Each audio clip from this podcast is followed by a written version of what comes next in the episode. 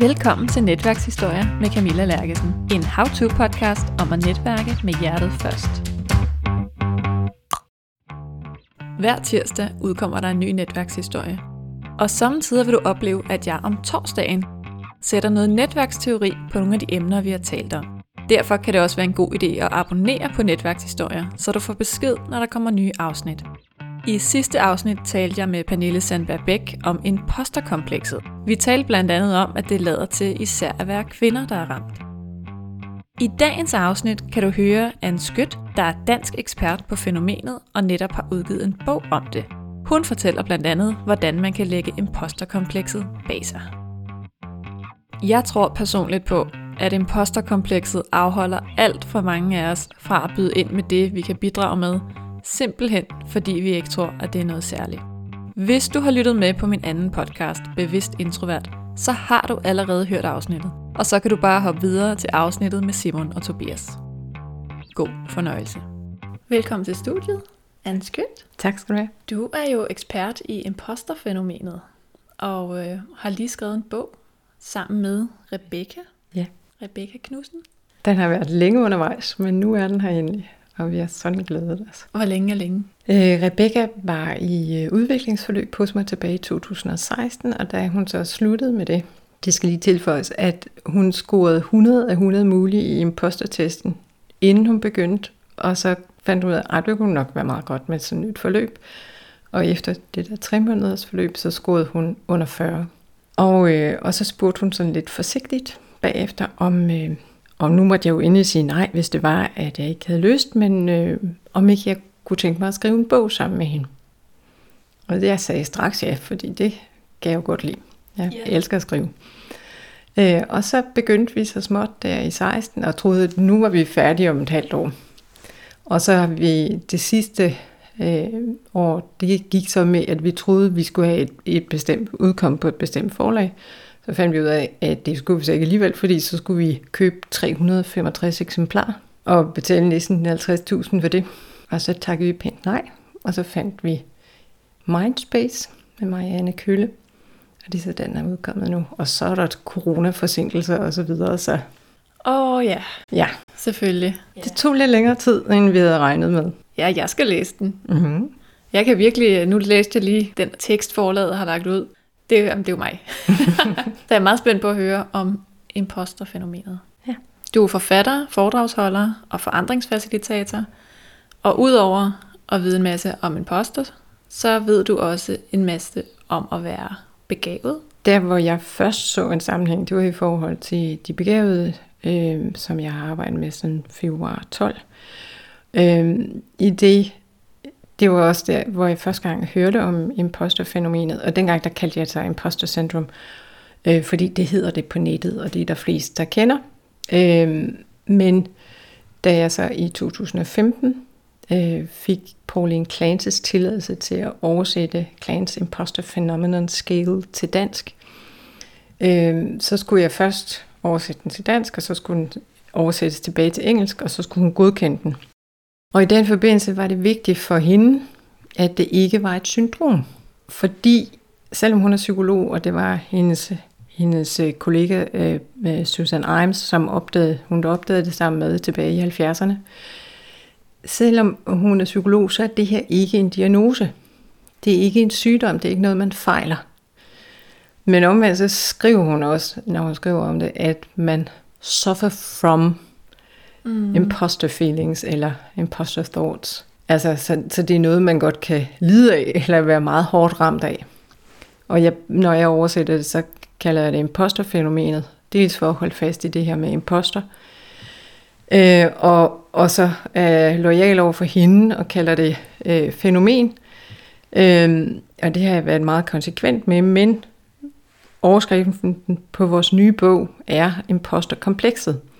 Og det er så efter, at jeg er gået på Jung Institut, jeg har konstateret, at der er altså, at det er en slags mindreværdskompleks. Og det giver mere mening at tænke på det som et kompleks. Okay. Og der er helt klart en sammenhæng til, hvis man er ekstra begavet, at så kan man få en anden opfattelse, eller have en anden opfattelse af, hvad man kan, end det andre oplever. Ja, og hvad, hvordan kan det se ud? For de begavede, der handler det meget om, at de har en meget høj standard for, hvad de vil levere, og de har nogle ekstremt høje forventninger til, hvad de egentlig kan, og hvad de burde vide. Og i stedet for at sammenligne sig med nogen på deres eget niveau, øh, samme uddannelse eller øh, ancienitet, så er de tilbøjelige til at sammenligne sig med nogen, der har været der i mange år, eller har arbejdet med det her i mange år. Øh, så derfor bliver det en skæv øh, sammenligning. De kommer til at undervurdere sig selv, og de kommer til at overvurdere andre. Og det er en af, af kernerne i det her imposterkompleks. Okay.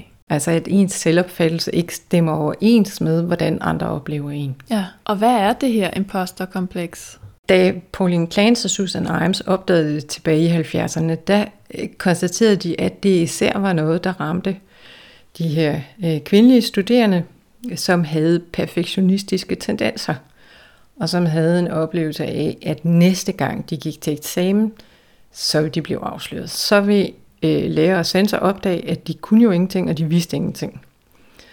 Og det udløser så en form for præstationsangst øh, og eksamensskræk, øh, som man jo så kan gå til psykologen med at få at vide, jamen du skal jo ikke være bange for at dit og datten. Men det havde de alligevel. Mm. Så øh, Pauline Clance og, og, og Susanne Reims opdagede det, og at det var særligt udbredt blandt de kvindelige studerende, og så har man så efterfølgende konstateret, ja, men det rammer sig også selvstændige erhvervsdrivende og succesfulde forretningsfolk af begge køn. Øhm, og det jeg kan se, det er, at det især rammer dem, der ligesom er selvlærte eller autodidakte, fordi de ikke lige har den uddannelse, som flertallet har, der beskæftiger sig med det her, og så tænker de, men så er jeg jo ikke lige så dygtig, eller de mangler ligesom det der blå stempel på det. Ja. Jeg ved ikke, om det giver mening, men det, det er i hvert fald en af de måder, det kan komme til udtryk. Ja, det giver rigtig god mening, faktisk. Og der var sådan en episode med en fyr, der havde en, altså i Danmark, så vil vi sige, det var en gazellevirksomhed. De havde haft succeser, de havde udvidet forretningen og flere øh, lokationer og så videre. Og så havde han så fået sådan en pris, og øh, blev kontaktet af en journalist, som så spurgte ind til prisen, og hvad, hvad sagde dine medarbejdere så? Der blev det lidt stille i den anden ende, fordi øh, han havde sådan set ikke fortalt det til nogen. Jamen, hvad med, hvad med din familie? Hvad siger de? Er de ikke også? Ah, de havde heller ikke fået noget at vide.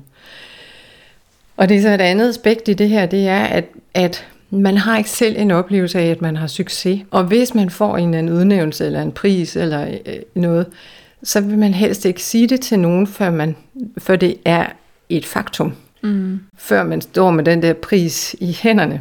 Fordi man er bange for, at, at de finder ud af, at man skulle ikke have den alligevel. Ja, det var en fejl. Ja, det var bare en fejl. Ja. Vi det var et forkert øh, navn i databasen. Og det var også det, Clans og Imes opdagede, øh, at der var simpelthen nogle af de studerende, som troede, at det var en fejl, at de var kommet ind på studiet. At øh, de gik simpelthen og ventede på at blive kaldt op på kontor øh, og op til rektor og få at vide, at det var da en fejl. De skulle slet ikke være på det studie alligevel. Det er også en kæmpe frygt at gå rundt med. Fuldstændig. Og det er en af grundene til, at det er så hæmmende at være ramt af imposterfænomenet. Fordi det bare fylder i ens underbevidsthed. Ja. Og også i ens bevidsthed, når man så ligesom skal ud af sin komfortzone, øh, komfortzone og skal præstere i en eller anden specifik sammenhæng, hvor man ikke føler sig sikker. Ja. Er det det samme som at være perfektionistisk, eller hvordan? Der er en del ligheder for så vidt, at man kan have nogle meget høje standarder for, hvor godt øh, man skal gøre det. Altså, at der helst ikke må være nogen fejl. Og der kan også være sådan overdrevet fokus på fejl. Så, så hvis det går godt, så tænker man slet ikke på det. Man tænker bare på den der lille ting, der gik galt. Mm. Øh, et af mine egne eksempler var øh, en af de første gange, jeg holdt foredrag om det her imposterfænomen. Og så skulle jeg have, have evalueringen. Og så hende, min kontaktperson, hun, hun sagde så, da vi snakkede sammen i telefon, ja, tilbagemeldingerne var jo lidt blandet. Og så tænkte jeg bare, åh nej. Og så, for at gøre det endnu mere, så sendte hun det med B-post. så det tog bare lang tid, før det kom frem til mig. Og så viste det sig sådan set, ja, ja, der var nogen, der var lidt kritiske, og der var mange, der var positive, men, men det var selvfølgelig den der kritiske, jeg lagde mærke til. Og det var selvfølgelig hendes bemærkning om, at det var blandet, jeg lagde mærke til. Men på en skala, hvor 5 var det højeste, så scorede jeg gennemsnitligt 4,5. Ja, okay. Så det er jo relativt, ikke? men det er det der med, når man er lidt imposterramt, så fokuserer man på det, der gik galt. Ja. Eller det, der ikke gik godt nok, eller hvor man ikke levede op til sine vilde høje forventninger til sig selv. Ja, og nu, nu kommer jeg til at spørge potentielt dumt, eller måske bare meget imposterramt. Har alle det ikke sådan? Nej, Okay. det har de absolut ikke. Øhm, og det, det leder mig så til at lige fortælle lidt om øh, David Dunning og Justin Kruger, som havde noget forskning i 80'erne. Og øh, de har faktisk bevist imposterfænomenet. Øh, de udsatte en række forsøgspersoner, det er typisk studerende, de udsætter for sådan noget, mm. øh, for nogle forskellige tests. Øh, en omkring humor, jeg ved ikke, hvordan de så målte det, men det gjorde de så, og omkring øh, sådan noget med grammatik og øh, logisk tænkning. Og så, når man havde besvaret de der opgaver, så skulle man så selv vurdere, hvor godt man mente, man havde klaret sig. Og i de der fire studier, der, det blev så mere og mere avanceret, fordi så blev det også noget med, at man fik mulighed for at se nogle af de andres besvarelser, og revurdere, hvor godt man mente, man havde klaret sig. Og dem, der klarede sig, ja, det skal så lige siges, at nu er det en amerikansk undersøgelse, så de mente alle sammen, at de havde klaret sig bedre end gennemsnittet. Okay, ja. Og jeg gætter på, at hvis man lavede en tilsvarende, et tilsvarende studie i Danmark, så vil de fleste have svaret, at de klarede sig omkring gennemsnittet. Ja, det tror jeg, du har ret i. At der er lidt mere jantelov, så vi overvurderer ikke vores, vores egne præstationer på samme måde. Men hvorom alting var, så var der nogen, som ikke havde klaret sig særlig godt, men stadigvæk mente, at de havde klaret sig bedre end gennemsnittet. Og det er så det, man kalder Dunning-Kruger-effekten. Altså det der gab imellem den faktiske øh, præstation og den der åbenlyse selvovervurdering. Mm. Og det er, altså det klassiske eksempel, det er jo, når dem, der stiller op til X-Factor, selvom de faktisk ikke kan synge, ja. eller i hvert fald ikke synger rent. Og når dommeren så siger det til dem, så bliver de smadret sure. Ja. Og går ind og klager ja. i den der boks. Øhm, og, og det samme gælder, hvis det er, at man ikke kan stave, eller man, man øh, altså i det her tilfælde, hvis man ikke har den der lydhørhed overfor, at man rammer tonerne rent, så kan man ikke høre det selv. Og så vil man tro, det er de andre, der er noget galt med. Og jeg har så lavet sådan en model, hvor jeg siger, øh, hvad det hedder, faktisk præstation eller kompetenceniveau hen af x-aksen, og selvtillid op af y-aksen. Og det, der er gældende for dem, der er ramt af, af Dunning-Kruger-effekten, det er det der med, at de har en fantastisk selvtillid. Og de kan jo så virke enormt overbevisende, men de har ikke så meget at have den i. Mm. Eller de er måske i virkeligheden ikke særlig kompetente, men det mener de selv, de er.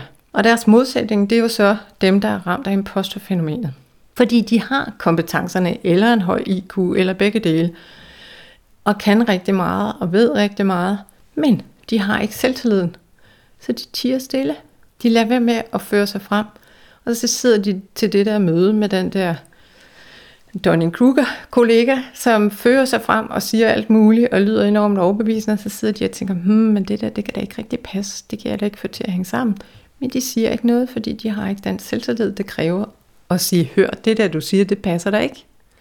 Og kollegaen lyder jo også enormt overbevisende, ikke? Mm. Så det er rigtig svært, når man ikke har selvtilliden til at sige, hallo, det der du sagde, det der er noget vrøvl. Eller vi gør sådan og sådan, fordi ellers så sker der det og det. Så det der, du foreslår nu, det, det, det kommer der ikke til at fungere. Altså for at give et konkret eksempel. Ikke? Jo. Men det, som studierne også viste, det var, at der var nogen, der havde klaret sig rigtig godt. Men de undervurderede, hvor godt de havde klaret sig. De troede stadigvæk, at de kun havde klaret sig ligesom gennemsnittet. Men der, hvor forskellen var i forhold til dem, der var ramt af Dunning-Kruger-effekten, det var, at når de så så de andres besvarelser, så kunne de bedre sige, nå, okay, men så har jeg jo nok svaret rigtigt der der. Ej, det der, det var da i hvert fald forkert hos den anden. Eller kunne se, nå ja, okay, det er det der, jeg skulle have svaret. Og så kunne de, fordi de så havde den der metakognitiv kompetence, som man kaldte det, så kunne de revurdere og korrigere deres egen selvopfattelse. Og det er derfor, eller det er det, jeg har fokuseret på, når jeg har arbejdet med personlig udvikling for dem, der er imposterramte, så handler det simpelthen om at gå ind og arbejde med selvtilliden. Og nej, det kan ikke lige fikses med fem tips til, så skal du bare gøre sådan her. Fordi hvis du kunne det, så havde du gjort det. Ja. Så det er ikke bare et spørgsmål om at smile til sit spejlbillede og sige, Nej. du kan godt. Nej, og ja, der er rigtig mange imposterramte, der måske bliver lidt triste over at høre det her, at der ikke er noget quick fix. Men det er altså sådan, det er. Det er en del af din personlighed, det er en del af din øh, mentale makeup eller din, din selvfølelse, at du har det her imposterkompleks. Og det går ikke bare sådan over. Nej. Det kræver noget øh, bevidsthed og noget arbejde. Og øh, en lille ting, man kan gøre hver dag, det er at udfordre sig selv. Og jeg plejer at sige, tag en lille bitte udfordring. Mm. Fordi det er det, der gør, at man finder ud af, at okay, det kunne jeg faktisk godt. Det gik sådan set okay. Jeg overlevede. Ja. Men, men mange gange, så er det at præstere forbundet med noget meget angstfyldt. Eller fartruende, eller øh, altså, ubehageligt. Øh, og det er så en anden del af det her imposterkompleks, det er, at man er bange for at blive vurderet. Ja. Og evalueret af andre. Øh, fordi at man tror, at de kommer til at gennemskue, hvor lidt man kan, og hvor lidt man ved. Og lige om lidt, lidt så opdager de det, og så bliver jeg fyret, eller så skal jeg slet ikke være her alligevel. Så, så det er, altså, der er så meget på spil. Ja. Og hver evig eneste dag. Men især når man så kommer i nogle situationer, hvor man skal være synlig, og hvor man skal præstere på en måde, som andre kommer til at vurdere. Ja, og det giver god mening, at selvstændige erhvervsdrivende bliver jo. ekstra hårdt ramt, fordi ja. der skal man jo præstere hele tiden næsten. Og der er ikke nogen til at hjælpe dig med det. Nej. Og der er ikke nogen, der siger, jamen det er rigtigt. Mm. Camilla må gerne. Hun, hun kan godt det her. Hun er god nok. Hende kan I roligt gå til. Og det er også en af grundene til, at jeg plejer at anbefale, at man får noget skriftlig feedback. Ja. Vel at mærke fra nogen, man godt kan lide. Som kender en, og som kan sige, jamen det der, det er du da super god til. Eller jeg oplever dig sådan og sådan. Eller jeg plejer at sige til folk, når de får den hjemmeopgave, at de skal have feedback, skriftlig feedback, så de kan læse det igen, Mm. af 6-10 personer, de godt kan lide, som kender dem fra forskellige sammenhænge. Ja. Det kan være kolleger, tidligere chefer, det kan være nogen i familien. Hvad skal man bede om feedback på? 3-5 ord i forhold til, hvordan andre opfatter en. Og når jeg siger, at det er nogen, du skal kunne lide, så er det fordi, du skal også respektere det, de siger retur. Ja. Og du skal ikke bede dem om at komme med kritik, fordi det har du ikke brug for. Nej, det kan man så rigeligt selv finde på. Okay. det er man rigtig god til. Ja. Men der kan være et billede i, eller der kan være nogle ord, der går igen, som man så kan begynde at forholde sig til og tage til sig. Og så kan man mm, på sigt få reguleret sin selvopfattelse, så den bliver lidt mere realistisk. Fordi det er i virkeligheden det, det handler om. At der ikke er overensstemmelse mellem, hvad du kan og hvad du ved, og hvordan du tror, du fremstår. Mm. Eller hvordan du tror, andre opfatter dig. ja. Jeg får sådan lidt sådan et billede af den omvendte Pippi Langstrømpe. Ja, Det har jeg aldrig prøvet før, så det kan jeg nok ikke finde ud af. ja det er også ret præcist. Altså, Ja. Altså, øh, man kan sige, modsætningen, det er jo de de der Dunning-Kruger-typer, som kaster sig ud i alting. Så det har jeg aldrig prøvet, det kan jeg nok godt finde ud af, ikke? fordi de har den der selvtillid. Ja, altså når jeg sådan tænker i helt stereotype øh, billeder af, jeg kan ikke lade være at tænke i introverte og ekstroverte, det er jo rigtig meget det, jeg laver. Men der kan jeg ikke lade være med at få sådan lidt øh, det der billede, at mange har om mødekultur, hvor vi tit siger, at de ekstroverte, de står og snakker om en masse, og de introverte, de siger ikke noget. Men det er sådan en anden, det her er jo en anden forklaringsmetode til, hvem der ikke siger noget, og hvem der siger en masse. Ja, Er, Og der, der kan... er der nogen sammenhæng? det kan der sagtens være. Og der var en forsker, der hed Lawler, som faktisk fandt ud af, at der var en sammenhæng til, at hvis man var introvert, så ville man opleve det i højere grad, end hvis man var ekstrovert. Okay. Øhm, men det hænger jo også sammen med, hvilken kultur du er i. Og øhm, der er også studier, der har vist, at det især rammer etniske minoriteter. Mm. Øh, og det kan også sagtens have at gøre med, at du er i en faggruppe, hvor du er den eneste, der har en anden uddannelse. Ja. Øh, altså i det hele taget, hvis du ikke er ligesom flertallet der, hvor du er. Og det er så en af grundene til, at det også rammer de begavede, fordi de er bare anderledes, og de tænker bare anderledes. Og de har meget tit en oplevelse helt fra, at de var børn af at være anderledes eller føle sig forkerte. Ja. Så, men i forhold til introverte, så ja, der er en klar sammenhæng. Eller der kan være en sammenhæng, men det rammer lige så vel ekstroverte. Ja, ja det er heller, jeg tænker heller ikke, at ekstrovert nødvendigvis er mere ramt af at, at overvurdere sig selv. Men jeg ser bare en parallel. Ja, men, men jeg, altså der, hvor den øh, giver mening. Det er mere, at ekstroverte har lettere ved at give udtryk for, hvad de tænker, Ja. hvor introverte er mere tilbøjelighed, øh, har mere tilbøjelighed til at holde det for sig selv, eller skrive det i, i en mail bagefter. Ja, Og så er der ikke ligesom nogen, der lægger mærke til det. det er jo det. Og så er det måske ikke dig, der bliver forfremmet, eller dig, der lige får den der ros eller anerkendelse. I hvert fald ikke, mens de andre er der. Ja. Og så kan man godt komme til at flyve under radaren, ikke? ja, det giver rigtig god mening. Hvad kommer det af, imposterkomplekset?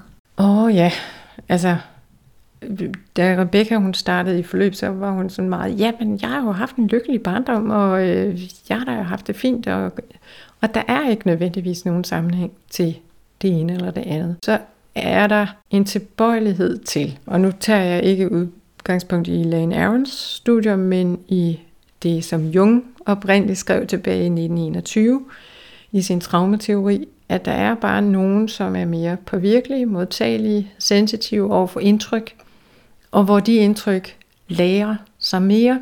Øh, og i den personlighedstest, jeg arbejder med, PTL, der er der to parametre, som, som slår ud, man primært slår ud på, når man er sensitiv. Den ene det er mental modstandskraft, det vil sige, at man har ikke så meget modstandskraft, eller så meget filter på som andre. Så man tager mere ind, og bliver også mere påvirket af kritik og modgang og modstand i det hele taget. Øhm, det er den ene parameter. Den anden parameter er personlig bearbejdning. Så når man har haft en dårlig oplevelse, så sidder den ligesom i systemet i længere tid. Og man, hvis man så samtidig er godt begavet, så vil man være tilbøjelig til at spekulere sig gul og blå i forhold til, jamen hvorfor sagde hun nu sådan, og hvorfor gjorde han det der? Og hvad kunne jeg have gjort for at undgå ditten den dun? Øh, samtidig med, at man, altså, det er sådan ligesom det, der var i fortiden, øh, som man kan bruge rigtig lang tid på at, at spekulere over. Men man kan også være enormt bekymret for, hvad skal der så ske i fremtiden, og hvad kan jeg gøre for at undgå det her ubehagelige, den her ubehagelige oplevelse en anden gang. Mm. Og så får man jo bundet, øh, bundet en hel masse mental energi, dels i fortiden og dels i fremtiden. Og så er der meget lidt tilbage til bare at være til stede lige her og nu. Og være i, i sin krop, og være i sine følelser, og mærke, hvad der sker. Fordi man er så meget op i sit hoved. Ja. Og det er så der, hvor jeg kan se en sammenhæng til de begavede og de sensitive, men også de imposterramte i forhold til, at de bruger lang tid på at tænke over, hvad andre mener om dem. Kan man komme af med imposterkomplekset? Nej, Øv. men du kan få det meget bedre. Altså ligesom Rebecca inden forløbet scorede 100 af 100 mulige, øh, så scorede hun under 40. Og som jeg snakkede med hende om så sent som, som her i sidste uge, så er det måske ikke ideelt at komme ned på 0, fordi så er man jo det modsatte. Så har man jo helt, helt overdreven selvfølelse og selvtillid, øh, uden nødvendigvis at mere, være mere realistisk af den grund. Ja. Så selvfølgelig, altså målet er vel egentlig, at du kommer ind i midten et eller andet sted, at du godt nogle gange kan have masser af selvtillid og synes, at du er fantastisk til nogle ting. Og så kan der være andre ting, hvor du er mere ydmyg, hvor du godt ved, okay, men det her det har jeg ikke prøvet før, så jeg skal lige øve mig, jeg skal varme op, jeg skal forberede mig, jeg skal være øh, klædt på til at kunne håndtere den her situation. Fordi ellers er det, jeg kan risikere at blive helt mundlam, eller gå i baglås, eller klappen gå ned. ja. Så det kan vel i virkeligheden også være en fordel? Nogle gange ja, fordi at man får nogle kompensationsstrategier.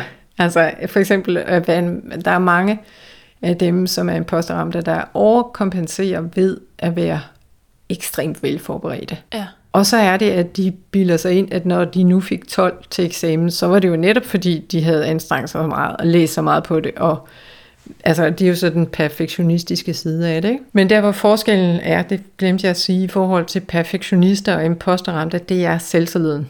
Okay. Du kan sagtens være perfektionistisk og have en fantastisk selvtillid, og så synes du jo simpelthen, at de andre er nogle tjuskerhoveder. Ja. Tænk sig, at de ikke kan se den der detalje.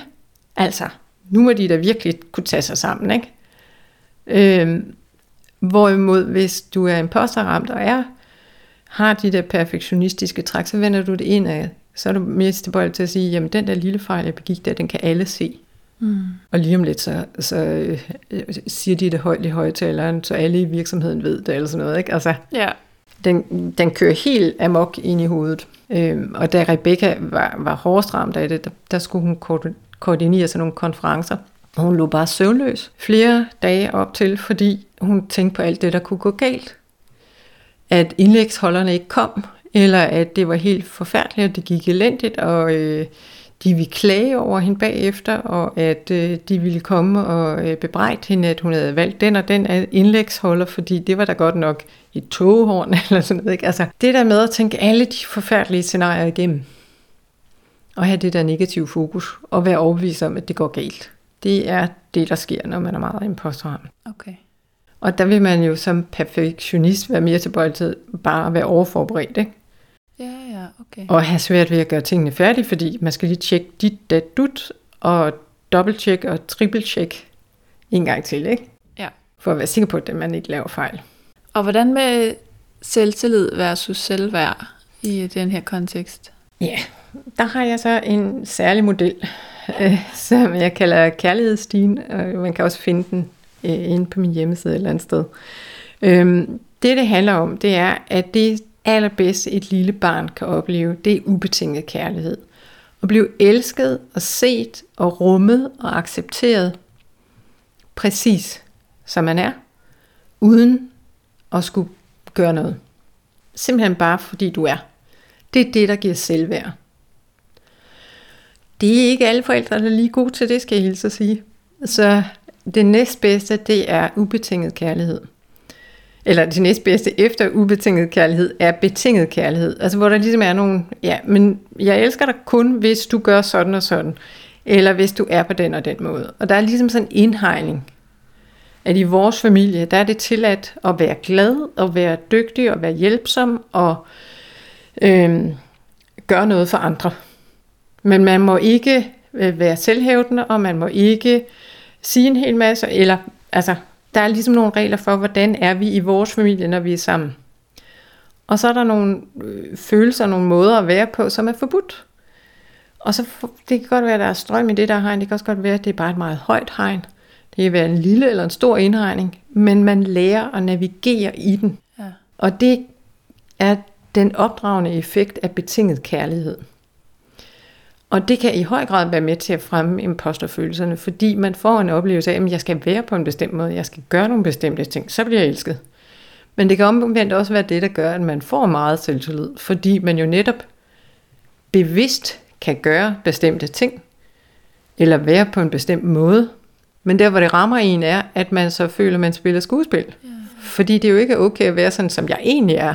Men nu har jeg lært, at jeg skal være sådan og sådan. Og så får man selvtillid, men man har lavet selvværd inde bagved. Ikke? Okay, ja. Øhm, og, og man kan sige, at imposterfænomenet tager begge dele, eller kan være begge dele. Man kan godt have en super god faglig selvtillid, og, og det er tit noget, jeg ser hos øh, karrierefolk og mænd, i højere grad end kvinder. Altså, at de har den der selvtillid i forhold til, hvad de kan på jobbet. Men bagved kan der sagtens være et meget lavt selvværd, fordi at de ikke føler, at de er noget værd i sig selv, men kun kvæg den, det job, de har, den titel, de har, eller det, de lige kunne præstere sidste gang, de skulle præstere. Og der kan også være lav selvtillid, i, i den forstand, at de simpelthen er bange for, at næste gang går det galt. Jeg kan garantere det ikke, det her. Og, og det bliver åbenlyst for alle og enhver. Ja. Så, ja. så det kan være begge dele, eller en af delene. Okay. Jamen, det giver meget god mening. Og hvorfor er det, det er mest af kvinder? Ved vi det? De er lige så meget mænd. Men øh, det er... Altså, i den, øh, den her imposter-test, den havde jeg en licens til at have online. Så jeg fik en masse data ind. Og det var mest kvinder, der besvarede den. Så man, man, vi ved ikke, om det er mere af kvinder, der rammer, eller mænd bare ikke viser det. Og derfor heller ikke falder over det, eller eller om de kompenserer for det lave selvværd ved at overpræstere. Ja, for jeg, du sagde nemlig også med der i 70'erne, at det var i kvindelige studerende. Der... Ja, men det rammer ja. begge køn. Okay. Og som der var en, der sagde, i, i, jeg har sådan en, en gruppe på Facebook, øh, der hedder Potentialfabrikken, hvor janteloven er afskaffet. Ikke? Mm. Og så delte jeg den, og så var der nogle kvinder, der skrev, ja, men det, og det kender jeg bare helt vildt meget, og så videre. Og så skrev han så, ja, men når mænd bliver ramt af det, så bliver det ligesom, når vi får mandeinfluenza. Så bliver det endnu værre. Så er vi døden nær. Ikke? Øh, og, og det en overgang, der var der så linket til den øh, hos Mensa. øh, i deres Facebook-gruppe eller sådan et eller andet. Og så lige pludselig kunne jeg se, okay, så kom der så flere mænd fra, at der havde været 75 procent kvinder, så blev det kun 73 procent kvinder efter det. Så, så der var bare en masse begavede mænd, højt begavede mænd i Mensa, som havde været inde og tage testen, og som gjorde, at antallet af mænd blev, øh, men det er stadigvæk ikke lille fordelt. Nej. Øh, og, og jeg ser i en eller anden spøjs sammenhæng til, at mænd af en eller anden grund ofte bliver ramt af bore-out, altså sådan en, en kronisk kedsomhed, at de ikke får udfordringer nok på jobbet, og det kan de bedre tale om, end de kan tale om den her mindreværdsfølelse. Ja, okay. Og jeg tænker bare, der er jo sådan en tendens til, at mænd er bedre til at forhandle løn og få en lederstilling, og det kunne godt være, der var en... Ja, og så kan vi jo mellem os sige, at der måske er flere mænd, der er ramt af det modsatte. der er flere Dunning-Kruger-typer imellem mændene. Øh, da jeg lavede min model på et tidspunkt, så viste jeg den for, for sådan en øh, headhunter. Og da, han så, da jeg så havde fortalt om de der øh, Dunning-Kruger-typer, der havde masser af selvtillid, men ikke særlig mange øh, kompetencer, så han, nej, hvor jeg møder mange af dem øh, blandt sådan nogle ledere. Ja. Og der vil jeg så lige undskylde på ledernes vegne, at de jo typisk er blevet forfremmet til at have været super dygtige specialister. Om de så har været sælgere eller ingeniører eller hvad de nu har, og så er de blevet forfremmet til at være ledere. Og så præsterer de bare ikke på samme niveau, og de har ikke den der ydmyghed omkring, at ledelse rent faktisk er et håndværk, man skal lære sig, og ikke bare noget, man kan. Og hvis man har overdrevet meget selvtillid, så er det svært at have, gøre den erkendelse. Ikke? Ja, det er klart. Så ja, det kan godt være, at der er flere mænd blandt Dunning-Kruger-typerne og flere kvinder mellem de imposterramte. Men altså, der er undersøgelser, der har vist, at, at det også rammer mænd i lige så høj grad. Okay. Og øh, en øh, kvindelig forsker, Sonja Rormann, lavede noget forskning tilbage i 2016 øh, omkring ledere og hvorfor, hvem det især ramte, og det var lige så meget mænd og kvinder ledere. Men så kan man så sige, okay, hvad er det så, der gør, at kvinder bliver ledere? Jamen det er i virkeligheden, at de på nogle parametre agerer og bliver motiveret af de samme ting, som mænd bliver motiveret af. Ja. Så så det var ikke sådan soleklart, men der var helt klart nogle andre ting i imposterfænomenet, som hun kunne se gik igen. Men det Sonja Roman så, det var noget i forhold til handlingsmønstret, og i forhold til, at der var en tilbøjelighed til enten at udskyde opgaver til sidste øjeblik, og så blev det derefter, eller til at øh, overforberede sig. Mm. Eller slet ikke at gå i gang, og så kæmpe med alle mulige overspringshandlinger i stedet for. Ja. Øh, og når man så først kommer i gang i aller sidste øjeblik, og øh, slet ikke har den tid, man egentlig har brug for, for at fordybe sig i emnet, så kan man jo ikke præstere på samme niveau, som man forventede, at man kunne. Og så er der også en del, der bare lukker helt af og siger, jamen så skal jeg slet ikke gøre det, fordi det duer jo ikke. Ja, så hvem siger du laver overspringshandlinger? Jamen det er så, det er så en anden ting, fordi det, her, det er så noget af det, jeg også skriver om i, i imposterbogen det er det der med præstationsmønstre, at vi har simpelthen måde, forskellige måder at præstere på. Man kan præstere ligesom med vekselstrøm, sådan i bølger, og så har man det fint med deadlines, og det at være under pres, og man kan blive motiveret af konkurrence. Mm. Det er dem, der udskyder og udskyder og udskyder, fordi de præsterer bedst, når, når det er lige om lidt. Ja. Og så er der dem, der har det stabile præstationsmønster, som bare går i gang og går i gang god tid og gerne vil levere en god kvalitet, og de er drevet pligtfølelse og ansvarsfølelse og den gode samvittighed. Og de bliver ikke i lige så høj grad ramt af imposterfølelsen, fordi de jo bare går i gang og får gjort det, de skal. Og så er der den tredje, det er jo vekselstrøm og jævnstrøm. Den tredje, det er ligesom tændt eller slukket, og det er det, jeg kalder det springvise præstationsmønster, hvor man enten præsterer super effektivt på et meget højt niveau, og fordyber sig og er i flow, eller man kan overhovedet ikke komme i gang. Mm. Og så kæmper man med overspringshandlinger og er demotiveret og ukoncentreret og surfer på nettet eller får absolut ingenting lavet. Og så med en af, øh, jeg holder foredrag om det, så var der en af deltagerne, der kom hen og sagde, ja, altså i virkeligheden, så kunne jeg lave en hel dags arbejde på, på tre kvarter. Men jeg har lige brug for de første syv timer til at komme i gang. Ja. øh, og hvis man har det præstationsmønster, så kan man jo sagtens forestille sig, hvor meget man vil få komplekser over ikke at få lavet noget, når man nu er på arbejde. Mens man har de der stabile kolleger, der bare går i gang. Og hvis du sidder med en eller anden større øh, projektopgave, og du bare bliver ved med at udskyde den, fordi du har det svingende præstationsmønster, eller du slet ikke kan komme i gang med den, fordi den bliver, hver gang du tænker på den, så kommer du i tanke om alt det, du også skal vide. Så du får slået et helt gigantisk stort brød op, som du slet ikke har mod på at komme i gang med. Og så er det, man kan blive ramt af de her imposterfølelser, ikke? Og så kommer man slet ikke i gang. Ja, for jeg sad lige og læste der igen om bogen, at, og der stod den her meget rammende sætning om, at man kan føle sig som en fiasko, selvom man udefra set har succes. Hmm. Og den kan jeg jo virkelig genkende. Og, og jeg tror også, det bunder også meget, jeg kan sige, jamen, det er jo ikke at være succesfuld erhvervsdriv, erhvervsdrivende og at tage syv timers tilløb til at få lavet en opgave. Nej, men det er det jo alligevel. Fordi det er jo resultatet, der tæller. Hvordan du så når frem til det resultat, det er noget andet. Og ja. det er noget af det, jeg, jeg hjælper folk med at finde ud af, og hvordan de kan håndtere det mere effektivt. Ikke? Og så siger min indre imposter, tænk hvad du kunne have gjort med dit liv, hvis ja. du ikke skulle have syv timers forberedelse ja. til at gå i gang. Ja, og det er en af de ting, som er et stort problem for danske imposterramte. Det er ikke, at de oplever, at de, øh, altså, de oplever at have succes, men det er mere det, at de er skuffet over sig selv. Ja. At de er enormt skuffet over, hvad de egentlig har opnået, fordi det er jo ikke noget særligt. Det er jo det. Øh, så, og det er igen de der øh, konstante sammenligninger med andre, og andre har der noget meget længere, ikke? Men det kan man jo ikke sammenligne, fordi de andre laver noget andet, ikke? Øh, og så er det øh, også den der med, at man kommer til at, at fokusere på det, der gik skidt, i stedet for det, der gik godt.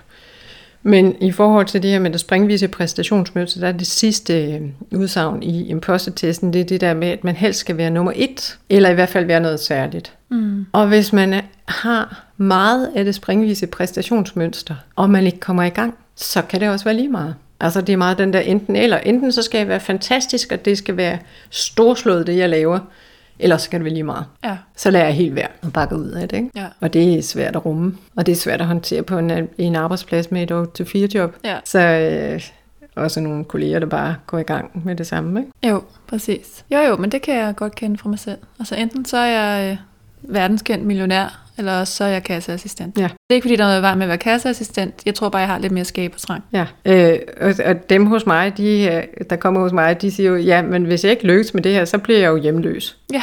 Ja, altså, det er jo sådan enten eller, ikke? Jo. Øh, så, altså, de, og det gør det jo bare endnu mere belastende, at skulle overvinde sig selv til at præstere noget og gøre noget, fordi så går det jo galt. Det kan jeg, jeg kan jo slet ikke leve op til mine egne forventninger.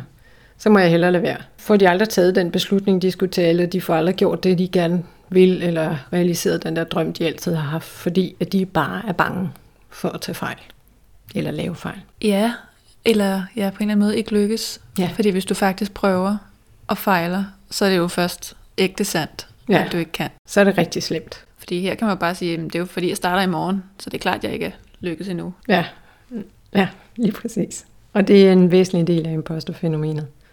Det der med at udskyde det. Ja. Det var i hvert fald det, som Sonja Romans forskning viste i forhold til ledere. Sindssygt spændende emne, det her. Er der et eller andet, vi ikke har været omkring, hvor du tænker, det skal vi simpelthen Og lige... det her, det kunne jeg snakke om i evigheder, men, øh, men man kan læse bogen Imposterkomplekset. Slip dit faglige mindre værd. Og den er udkommet på forlaget Mindspace, og det er Rebecca Knudsen og Anskyt her, der er forfatter til bogen. Ja. ja, vi skal ikke sidde og udlevere det hele. Man skal jo læse den. Ja, men det, det, i starten, da jeg holdt foredrag, der blev jeg også spurgt, om ikke jeg kunne fortælle, hvad folk skulle gøre. Og så brugte jeg seks slides på at give alle mulige tips og forklaringer, og historier og anekdoter, og det var også fint nok. Men øh, det jeg bare konstaterede var, at det var ikke, fordi det gjorde folk mere tilfredse. Fordi det blev bare uoverskueligt. Hvad var det så lige for nogle tips, de skulle kaste sig ud i? Mm. Og jeg har fået meget større ydmyghed omkring, at det bare ikke er så nemt at fikse. Ja. Fordi det er en del af ens psyke, og det er mere komplekst end som så. Ja. ja. Så hvis dem, der lytter med, vil have et eller andet at gå i gang med, så var der jo den der feedback-øvelse. Ja, At gå ud og få, var det fem år? 3-5 ord for 6-10 personer og på skrift. Ja. Eller give sig selv en lille bitte udfordring hver dag. Så er der noget at gå i gang med lige der. Ja. Tak fordi du var med. Selv tak. Tusind tak, fordi du lyttede med, og øh, bliv lige hængende et øjeblik endnu.